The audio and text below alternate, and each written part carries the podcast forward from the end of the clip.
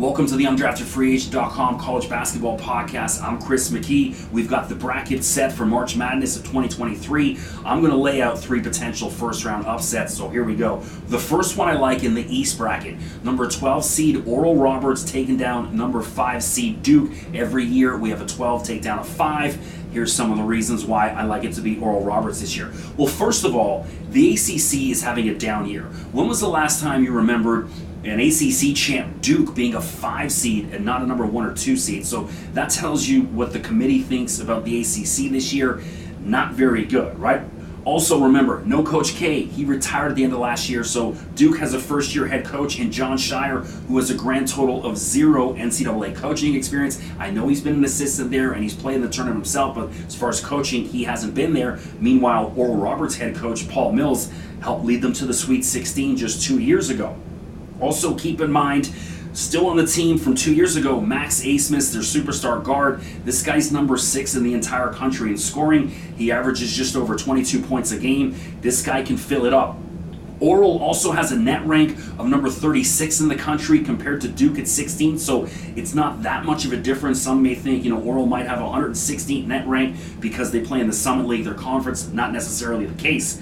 Also, Oral was 30 and 4 heading into the tournament this year. They've won 17 games in a row entering March Madness. Duke was 26 and 8 in the year, winning 9 in a row, so hey, not too shabby. However, Oral, number 25 in the country in field goal percentage. Duke is just 152nd, so a huge gap there. Oral, number 43 in three point field goal percentage. Duke, 214th.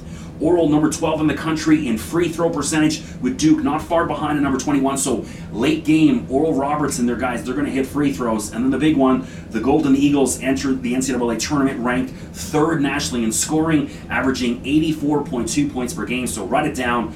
Down go the Dukies, courtesy of Oral Roberts and Max Abmas. Also in the East bracket, with number 14 Montana State beating number 3 Kansas State.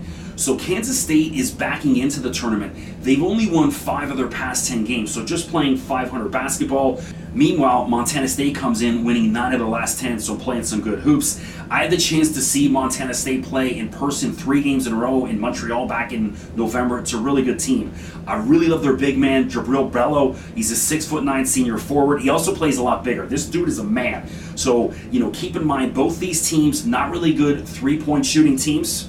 Kansas State just number 184th in the country in three point percentage with Montana State 202. So the big man Belo is going to be key in this game. Neither team shoots the three, so that ball is going to be pushed into the paint.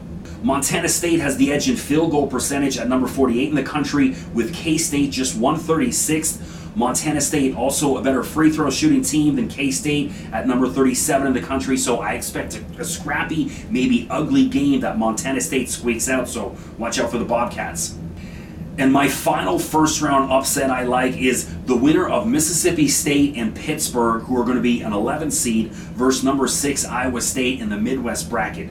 So Iowa State comes in having won just three of their past 10 games and six of their past 17. So once the calendar turned into 2023 post Christmas, it's a bad basketball team. They're not really winning that many games. I know they play in the Big 12 and you know they got a great net ranking, but they're not winning games. They're backing into the tournament, so you go with kind of who's hot. Also, some key stats in Iowa State. They are one of the worst free throw shooting teams in the NCAA, ranking 316th in the country. So if this gets late and close game, they can't hit free throws. Also, they're a poor three point shooting team, ranking just 195th in the country. So I don't care whoever it is between Pitt and Mississippi State that gets through they're going to beat Iowa State because they're not playing good basketball right now. Don't forget to follow me on Twitter at Mr. McKee and subscribe to UndraftedFreeAgent.com's college basketball podcast on Spotify, iTunes, wherever it is you listen to your podcast.